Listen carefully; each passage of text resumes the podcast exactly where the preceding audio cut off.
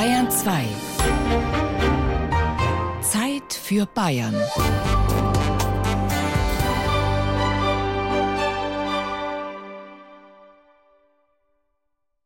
Heimat finden, das heißt sich zurechtfinden in einer Fülle von ersten Erfahrungen, Erlebnissen, Ereignissen, die der Einordnung und der Zuordnung bedürfen. Zu meinen wichtigsten ersten Sinneswahrnehmungen gehören Geräusche. Ich frage mich heute oft, was wäre ich ohne meine Ohren? Und was höre ich, wenn ich in meine hinterste Vergangenheit zurückhorche? Wir brachten die Oma zum Bahnhof. Und meine so sehr geliebte schlesische Großmutter ging unter zwischen den Geräuschen, die die Dampflokomotive von sich gab.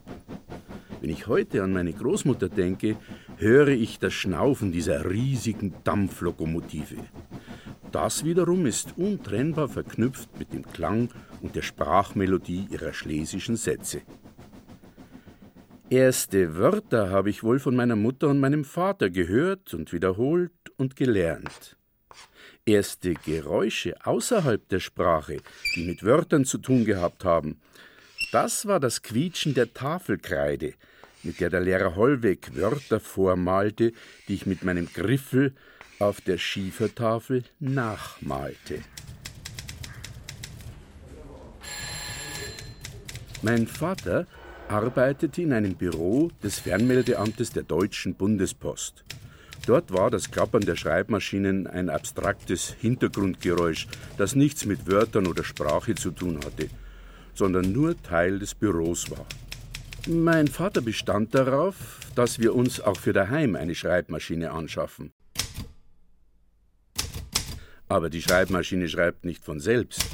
Ich begann mich mit dieser Maschine anzufreunden. Sie hieß Erika und ich tippte zunächst untereinander beliebige Wörter auf ihr. Es entstanden Unsinnsgedichte.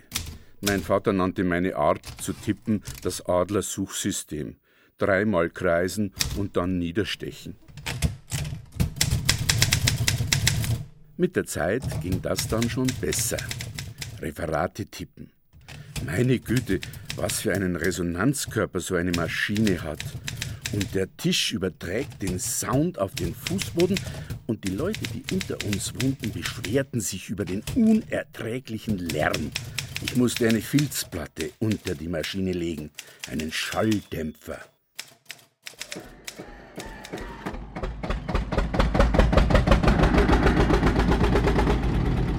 Manchmal fehlten mir die Worte, Glücksgefühle zu beschreiben. Wenn zum Beispiel der Onkel Sepp von seinem Bauernhof aus zum Futtermähen fuhr, durfte ich ihn begleiten. Der Aufbruch war für mich verbunden mit dem Anlassen des blauen Hanomag Bulldogs, dem für mich wunderbaren Geruch der ersten schwarzen Dieselwolke, der wenig später aufgefangen wurde vom Geruch des frisch gemähten Grases. Dann die ersten Musikstücke von Eric Burden, den Beatles, den Rolling Stones. We gotta get out of this place, anytime at all. I can't get no satisfaction. Musik, die man heute hören kann, wo und wann man will. In den 1960er Jahren hungerten wir Jugendliche danach. Nur Radio Luxemburg und die Europawelle Saar brachten zu bestimmten Zeiten Hitparaden mit Musik für junge Leute die zu dieser Zeit die Welt eroberte. Der bayerische Rundfunk bot uns damals nur die Lieder der engen, rückwärtsgewandten Welt unserer Eltern, einer Welt, die nicht mehr die unsere war. Darum suchten wir im Radio auf Kurzwelle hinaus aus der Enge dieser Welt, suchten hinaus in die Wirklichkeit. So wie die Jugendlichen seit ewigen Zeiten suchten wir hinaus in eine nicht festgelegte Zukunft. Und glaube ja keiner, dass man da so leicht fündig wurde. Aus heutiger Sicht war das damals Arbeit. Dazwischen immer wieder langweiliges Radio Moskau und Frauenstimmen, die unverständliche Zahlen vor sich hinsprachen, Zahlenreihen, von denen man behauptete, es seien verschlüsselte Informationen für DDR-Spione. Ah, pfeif drauf, dachte ich mir damals. Ein hohes Lied auf den guten alten Radio. Ich sage bewusst nicht auf das Radio, denn in Bayern heißt er der Radio. Das erlaubt inzwischen sogar der Duden. Der Radio vermittelte und vertiefte viele Geräusche, die heute für mich den Begriff Heimat umschreiben. Er hat sie festgehalten und weitervermittelt, wie auch jetzt gerade. Wir sind, was wir als erstes erlebt und gehört haben. Und doch sind viele dieser Geräusche aus dem Alltag verschwunden. Es gibt keinen Grund, ihnen nachzutrauern, aber sie sind Markierungen für unsere Kindheitserinnerungen. Je länger ich darüber nachdenke, desto mehr fallen mir ein. Die Wählscheibe der alten Telefone.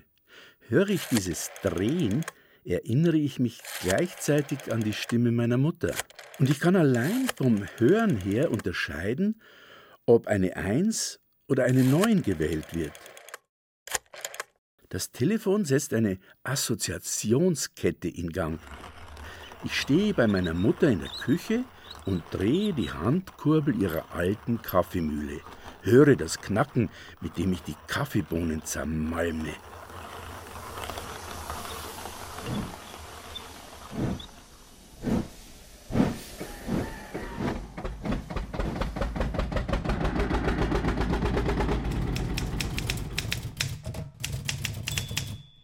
Jede Lebensgeschichte ist eine Geschichte über Gewinn und Verlust.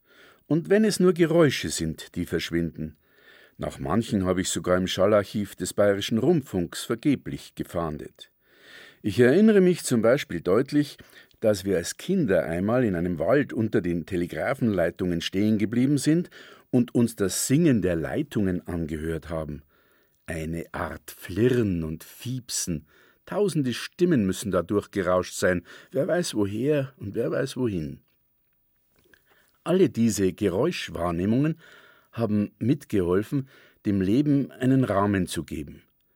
Nennen wir ihn ruhig Heimat, diesen Rahmen. Er hat uns Halt gegeben. Auch wenn es die Geräusche heute nicht mehr gibt, der Rahmen ist geblieben. Pflegen wir ihn, damit er nicht aus dem Leim geht. Achten wir also auf die neuen Geräusche, die auf uns zukommen. Stellen wir unsere Loser, unsere Ohrwascheln auf Empfang.